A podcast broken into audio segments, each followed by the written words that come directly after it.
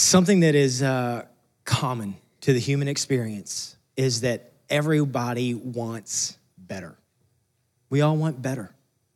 Doesn't really matter what part of life you could be talking about, everyone wants better. I won't make you raise your hand, but how many of you have said, uh, I'm not going to ever go back to that establishment because the service was so bad. There's, there's better service somewhere. So I'm looking for better service. Or uh, I, we don't get that bread. We get this bread because this bread is better, right? Or you go, uh, we're going to get the bad bread because the price is so much better, right? It doesn't matter that we have all kinds of different criteria for better, but we want better. We all do. If you're a parent, you're always thinking, man, I want better for my kids than what I had, right? You're wanting to pass on something better to them and better for them. Um, you can go in all kinds of walks of life. Very few of us are opposed to better. And we all know this because you've never stood in line at the DMV and thought, y'all do a bad, you'll do a worse job. Never had, you've never, you've never thought, hey, you guys slow it down and make sure that I get to stand in line longer, right? Or wherever it is. It doesn't matter. No one's ever asked for that. We always want better. They want to do better. People that work there want to do better. We all want better all the time. We want better, but hear this the reason we want better is because we're made for better. We want better because we're made for better. We want better because we're made for better. God has had and always will have better for us.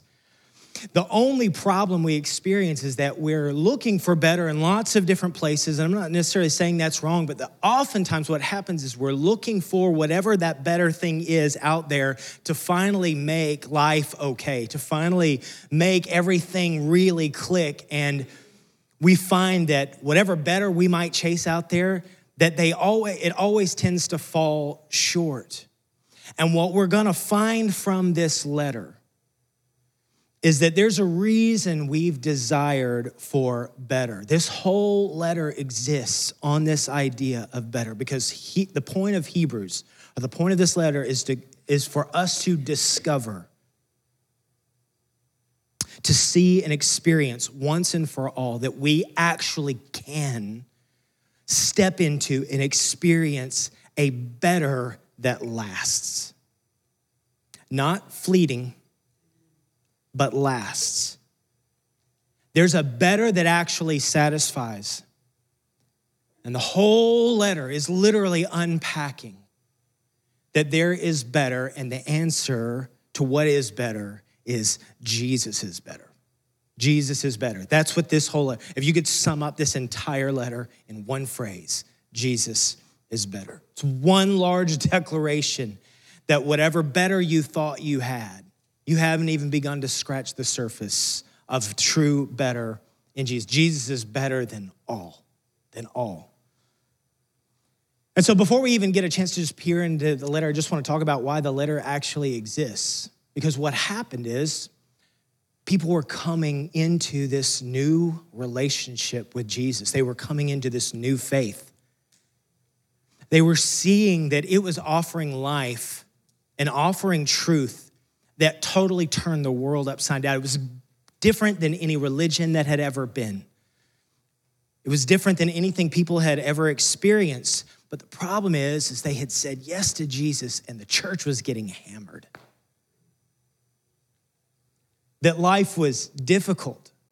That for all the beauty that we get to see in Jesus' ministry and the word that spread, people coming into these meaningful relationships, but they found something that was surprising, which is everything wasn't necessarily magically getting better.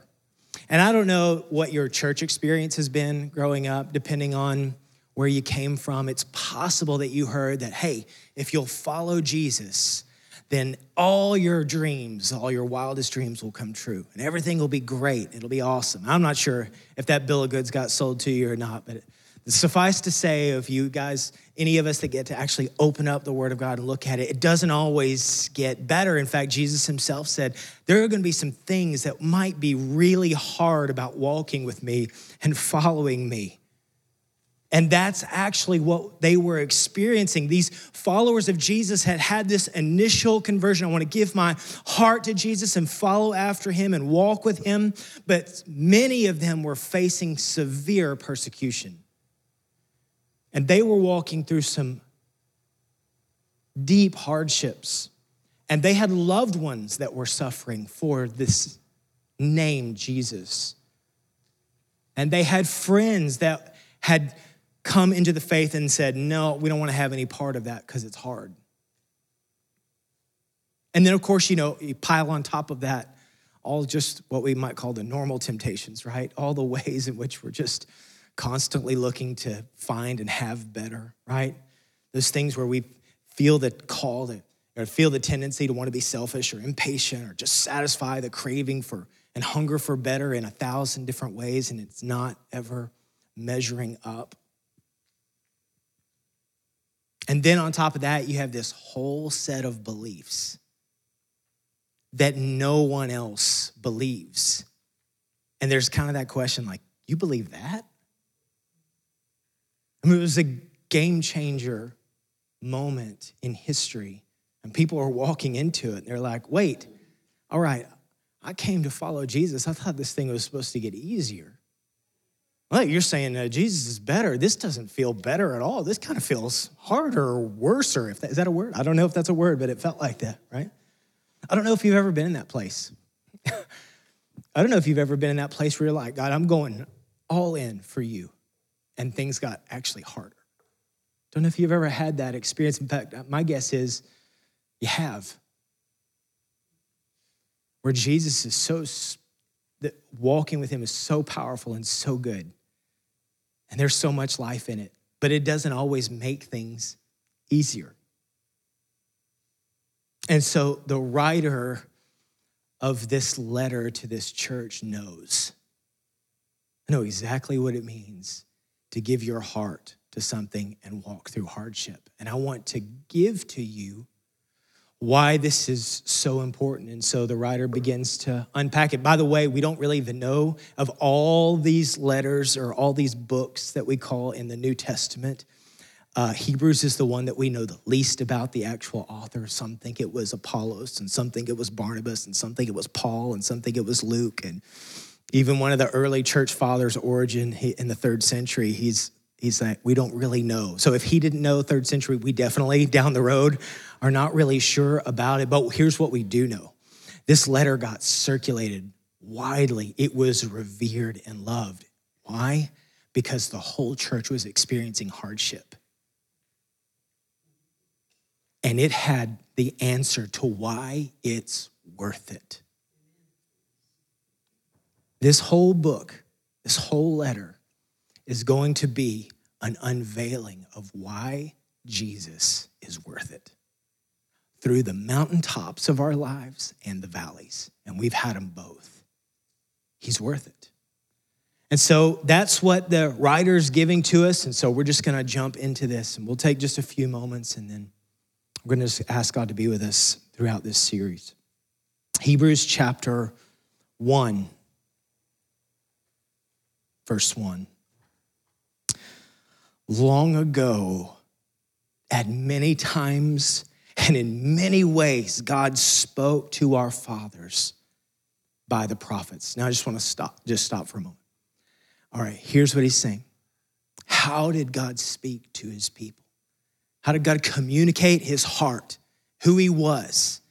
He gave us all the law and all the prophets. And if you read up on any of those things before, you get a couple of things from that. You see, one, the law was awesome because what the law did is it showed the grandeur, the magnificence, the holiness, the, if you will, other thanness of God. And it was communicating how powerful he was, but the problem is, is nobody could do it. The law was showing how unbelievable he was. And we were all going, This is unbelievable, but we can't do it. They were so excited to actually get the law as God gave it to Moses, but then they looked at it and were like, Oh my gosh, you're so other than. We can't, we keep falling short. And then you have the prophets that came along. You think about all the things the prophets did, right? They split the seas and they raised up armies and they rebuilt ruins and they evangelized civilizations and they heard God's voice and they communicated it to the people. They did all these amazing things. And that was how God communicated. But, Hebrews chapter 1, verse 2, but in these last days, he has spoken to us by his son. Now, great word, but it's actually a bad interpretation. The, eh, the New American Standard has, just for you guys that like to beat each other up over Bible translations, New American Standard has a more faithful translation. It actually says, He has spoken to us in His Son. He's spoken to us in his son, whom he appointed the heir of all things. Now, what, what does that actually mean? It means this that the law spoke about our God and the prophets spoke about our God and even would hear his words and communicate them to us. But all of a sudden, God said, No more, I'm going to communicate to you one on one in the Son. God in the flesh communicating. No longer going to use a law and a, nor, nor a prophet. I'm coming. And the way that you're going to know who I am is I'm right here in my son. He did that because the truth is, all the law, by the way, when we talk about law and prophets, talking about the Old Testament, all the law and all the prophets, guess what they were saying? They're all pointing to the one who would come. All of them every ounce of the law and the prophets, all they were doing was pointing to Jesus who was to come. Every experience we get to see throughout the scripture, all of it's pointing to this one who would come. His name is Jesus, the one who is better and over all. You ever heard the story of David and Goliath? And oftentimes, the story of David and Goliath is this great picture. And often the application is is hey you don't have to have a lot. You just have to have a lot of faith in god so that you can take on the giants. Church that's not necessarily a bad or wrong message but the truth is is the story of david and goliath is the picture of a king who stands up against the beast of sin and overcame for us for a nation on our behalf. The picture of david is the picture or the story of david is the picture of the King of the universe, Jesus.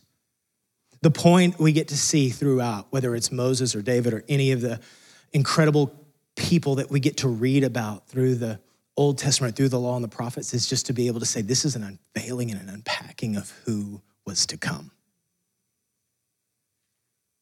Jonah, this great story, goes into the belly of a fish three days, spit out. You think that's about Jonah? Yeah. Now, Jonah's thinking, well, I experienced it. That was very real, okay? That story, hear this. That was about a coming prophet who would go into the belly of the beast and come out victorious. The whole Old Testament, the law and the prophets, every ounce of it is pointing to the one coming. In these last days, God said, No more of that and no more of that. I'm coming to tell you who I am face to face. And then Jesus said, It's better that I go because now I'm going to come and make my home in you by my Holy Spirit. He's here right now. The God of the universe in the Son is here right now for anyone who invites him, just says, Come. I'm ready to talk to you. I'm ready to communicate with you. I'm ready to show you life. That's what this is about. And that's important when we walk through those hard days. That's what this church is walking through.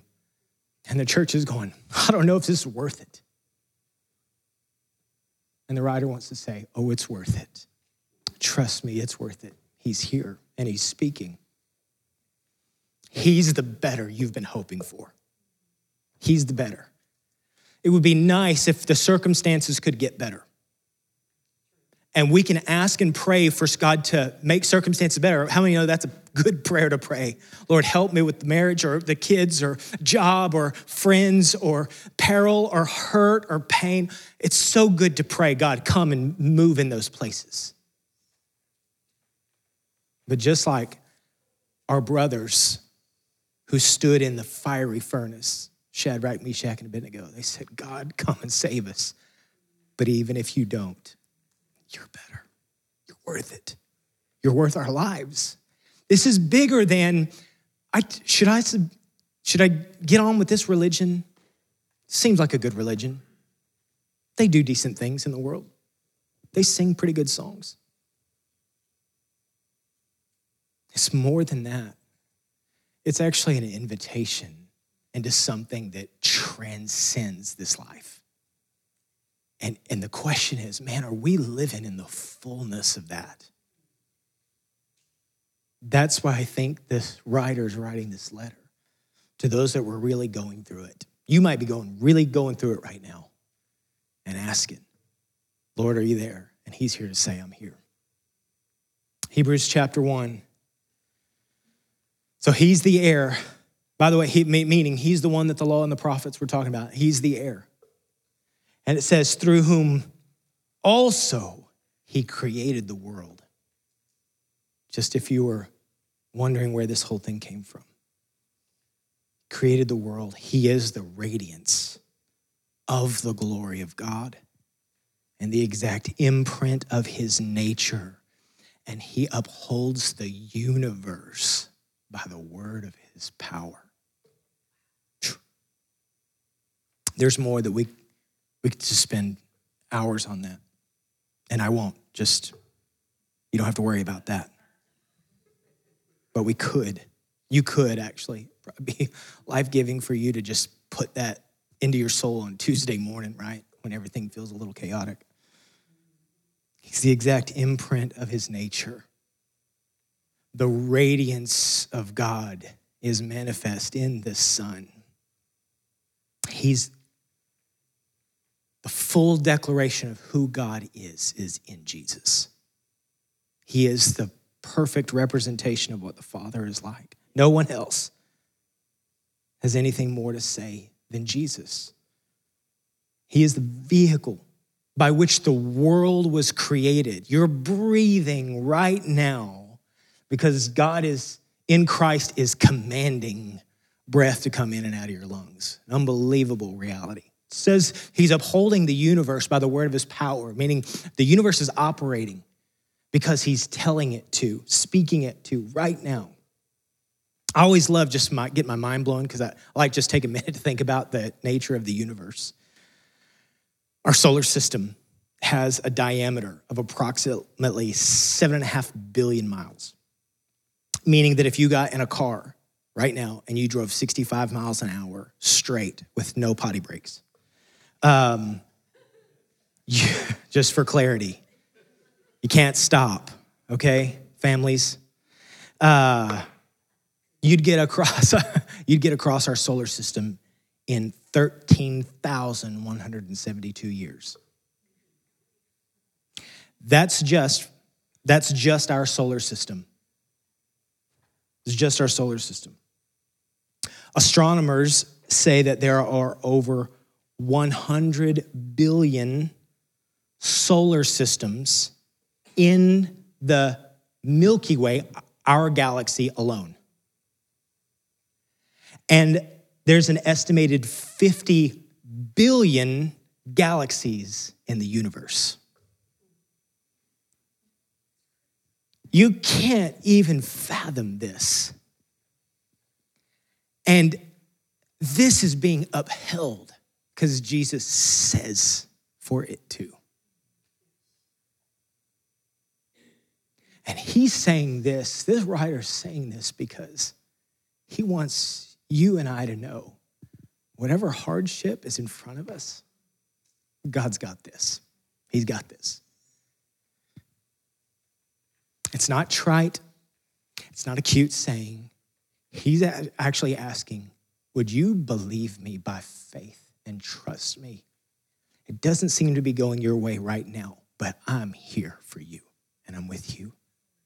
He is the radiance of the glory of God, the exact imprint of his nature, and he upholds the universe by the word of his power. Jesus is the better that you're hoping for, he's the one you're looking for.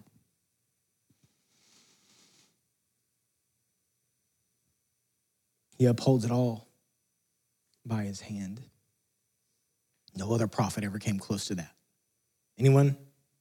No prophet could do that. Anyone feel like they can do that? No. You and I are worried about our kid's science project coming up, right? He's upholding the universe, he's making it happen. He's the better we've been looking for. And I love this because he said, it says, He came here to just make you pure and whole right now, today. Hebrews 1 3, after making purification for sins, he sat down at the right hand of the majesty on high. Now, uh, why does he sit down? What do you sit down? When do you sit down? When the job is done, then you get to sit down. Anybody ever taken on a task? I, uh, I took on the garage this weekend. I didn't finish it, but I sat down anyway. I told my wife, I was like, I ran out of steam, but I got through a lot of it, but not all of it. Jesus didn't run out of steam, he went all the way through. He sat down because he accomplished exactly what he meant to. What was that? Doing for you and for me what we could not do for ourselves. He made us pure, holy, righteous, sinless, spotless, perfect. To which you might go, dude, you're not describing me. Oh, yes, I am. If you're in Christ, if you just called on Him, that's exactly who you are. That's exactly the standing you and I have. And the only thing we got is for the reality that we're living in to come up to and to get into the truth of what God has already said about who we are. He made purification for sins. Jesus did the one thing that we can't do for ourselves. He made the perfect sacrifice of himself and he purified us of all of it, all that call in his name. And he finished it once and for all. So now he sits at the right hand of the Father, ruling over the universe, ready to call us into his family. Just come into the family and live in this and walk in this. Verse 4 having become, and I'm just going to read through this because it's just so powerful, having become as much superior to angels as the name he has inherited is more excellent than theirs. For to which of the angels did God ever say, You are my son, today I've begotten you? Or again, I will be to him a father, and he shall be to me a son. By the way, he's quoting scripture out of first and second samuel talking about david and he's talking about solomon but by the way those scriptures that we're talking about david and solomon guess what they're actually talking about jesus all the all the characters you read it's all pointing to jesus. The whole thing is keeps pointing to jesus. Verse 6 and again when he brings the firstborn into the world he says let all god's angels worship him of the angels he says he makes his angels winds his ministers a flame of fire but of the Son, he says, Your throne, O God, is forever and ever. The scepter of uprightness is the scepter of your kingdom. You have loved righteousness and hated wickedness. Therefore, God, your God, has anointed you with the oil of gladness beyond your companions. And you, Lord, laid the foundation of the earth in the beginning, and the heavens are the work of your hands. They'll perish, but you'll remain. They will all wear out like a garment, like a robe. You'll roll them up like a garment. They'll be changed, but you are the same, and your years will have no end. He's the better we're looking for. God's saying, I do have better for you. The better you have always wanted was first and foremost in my son the Word of God, God in the flesh, Emmanuel, God with us. And I came and lived among you in my Son, and I will give you Him, and He is better. And the law couldn't do it. In fact, we'll find out from the writers of the New Testament the law existed just to show us we never could do it. We never could. And the prophets couldn't do it. They could speak directly to and on behalf of the Lord, but they weren't God Himself. Which we could say, well, what about God's blessings?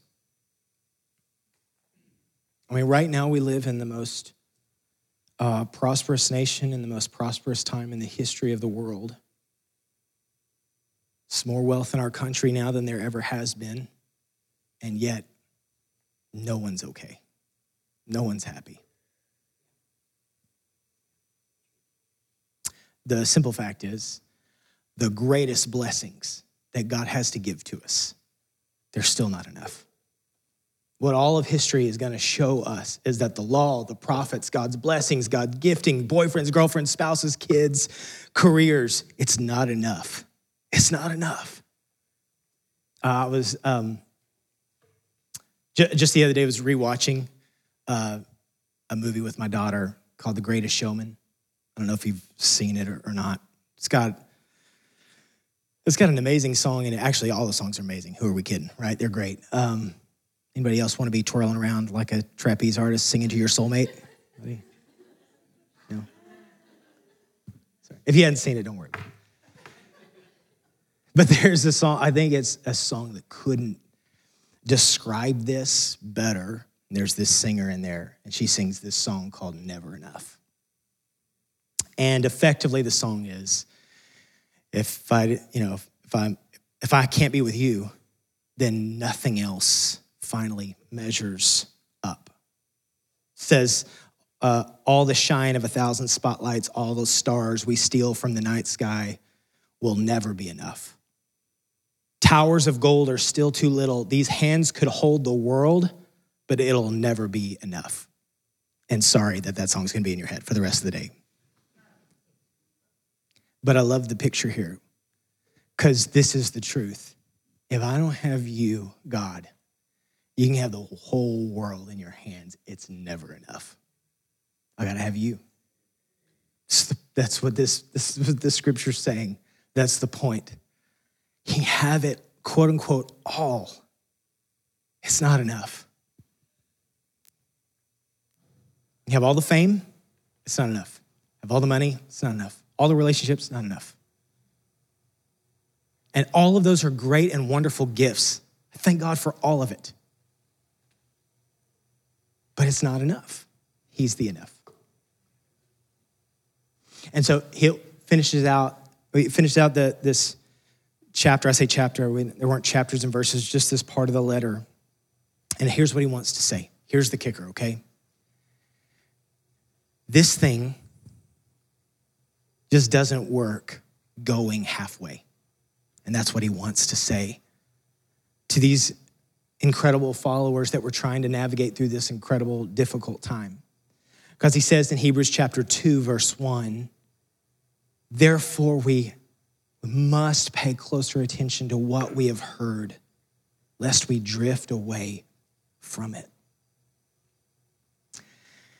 He's saying that there's a tendency in us when the stuff's not going right to drift and to say, nah, it's not for me.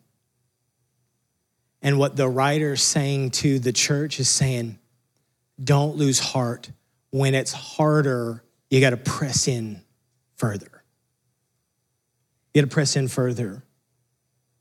That this thing, this relationship, this, if you will, this religion, it doesn't work unless you go all in. The hardest thing to do is do halfway Christianity, just being honest with you. I've tried to do it before, doesn't work. It's an all in call to know Him and just walk with Him, to be with Him, to listen to His voice. It's an all in call. I think of when you think of what these brothers and sisters were walking through, you can see different points throughout history where uh, we've had different difficult moments where the church has been confronted by difficulties. One of the most powerful expressions of someone that was going through difficulty was in Nazi Germany. The church had aligned itself, the vast majority of the church had aligned itself with Hitler. It's not a pretty part we like to talk about. But there were a few who held out and said, No, what's happening is wrong. One of those was Dietrich Bonhoeffer. You've heard, hopefully, maybe heard his name if you haven't. Um, he wrote some unbelievable works. He was martyred, taken, killed for his faith. I mean, Nazi Germany murdered, executed him because he would not bow to them, but kept his heart pure before the Lord. Pressed through, lost his life. Could have just jumped in like everyone else, got through the moment. Nazi Germany falls, try to come back. Hey, well, let's get back on the right track. He was not okay with that. If you've ever read his book, Cost of Discipleship, right off the bat, he just this something, he, he, he makes a statement, it grabs you. It grabs you because he gave his life. And he says, when Christ calls a man, he bids him come and die.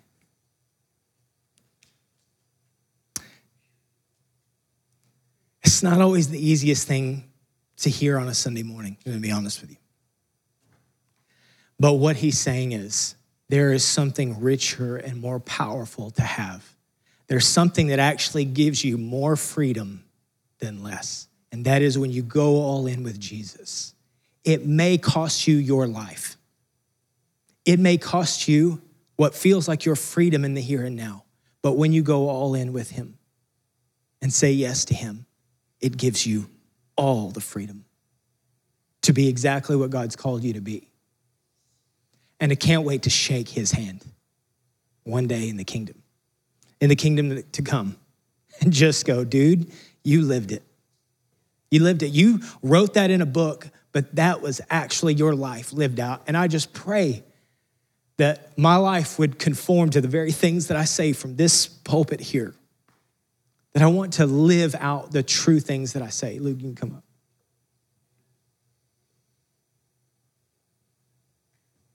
It's op- opportunity for us to just be able to take a step back and go, what do we really believe? When Christ calls a man, he bids him come and die. What a freeing thing to be able to die to ourselves and to come God, say, God, this is your life. You're the treasure. You're the treasure.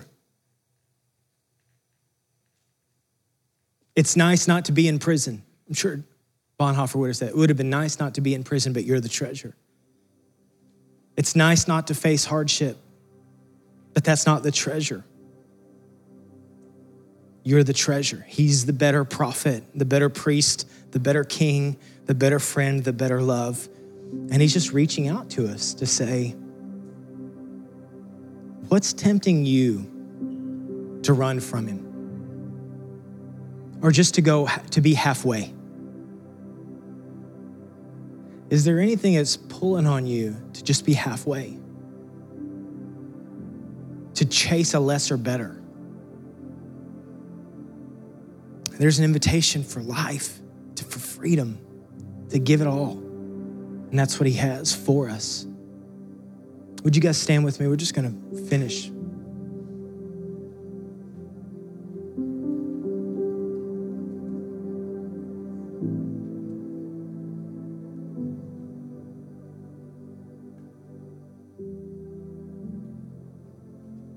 Just going to take this last two minutes that we have here to just let your heart be settled and just to ask this question. If it's helpful for you to close your eyes, close them, just to dial in for this two minutes. Here's the question Do you believe Jesus is better? The radiance of the glory of God, the exact imprint of his nature, who upholds the universe by the word of his power. Do you believe it? I think the Lord would just ask us that question Do you believe? Do you trust me this morning?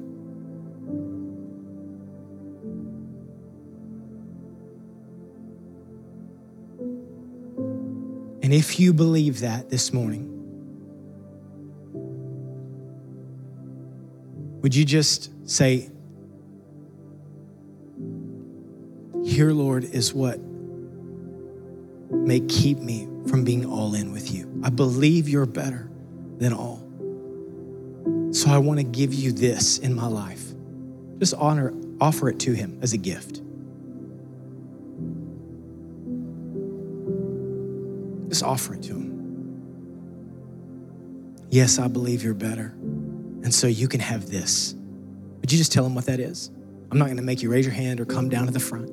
It's just between you and the Lord.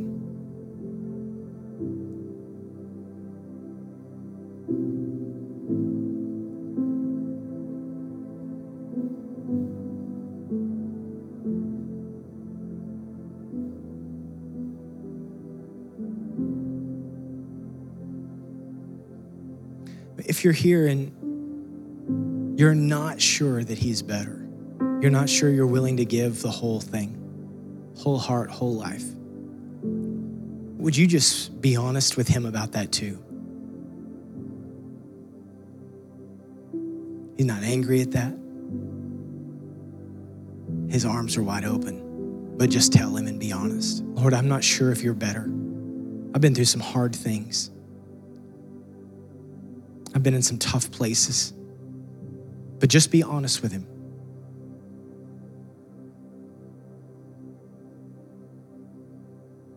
Lord, we want to be a people that are just honest with you.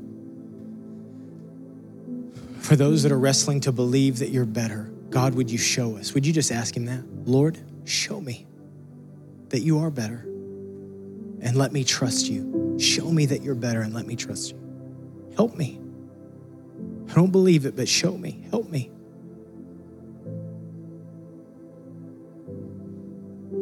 For those of us that believe you're better, the Lord says, Come all in. Say, Help me, Lord, come all in. Trusting you fully with my life, every part of my life, my hobbies, my relationships, my family, my career. It's yours. I'm giving it to you. I'm trusting you. I'm walking with you, and I need you. We thank you, God, that we can come to you no matter where we're at this morning and you receive us with gladness. In fact, whatever you've prayed this morning, I just want you to sense the smile, the glad heart of God. He loves hearing from you. He loves hearing wherever you're at, you being real and authentic with Him. God loves it. We see it all throughout the scripture. He delights in His people coming to Him. So just receive the smile of God right now, gladness of God. He's with you, He's walking with you. He's got better for you, no matter where you're at. God, I want to receive that better. We receive your better today, Jesus. You're the best. We trust you and we're walking with you. Would you lead us faithfully this week? And would you help us to contend for better in you tomorrow? Help us on Monday contend for the better in you. You're the better part, and we trust you. We love you. We thank you for this time. It's in your name we pray. In a moment, I have our prayer partners down front. We'd love to pray with you. I'm just going to pray a benediction over us as we go. May the Lord bless you and keep you. May the Lord make his face shine upon you and be gracious to you. May the Lord lift up his countenance upon you and give you peace. In the name of Jesus, amen. Amen. Blessings. Love you guys. See you.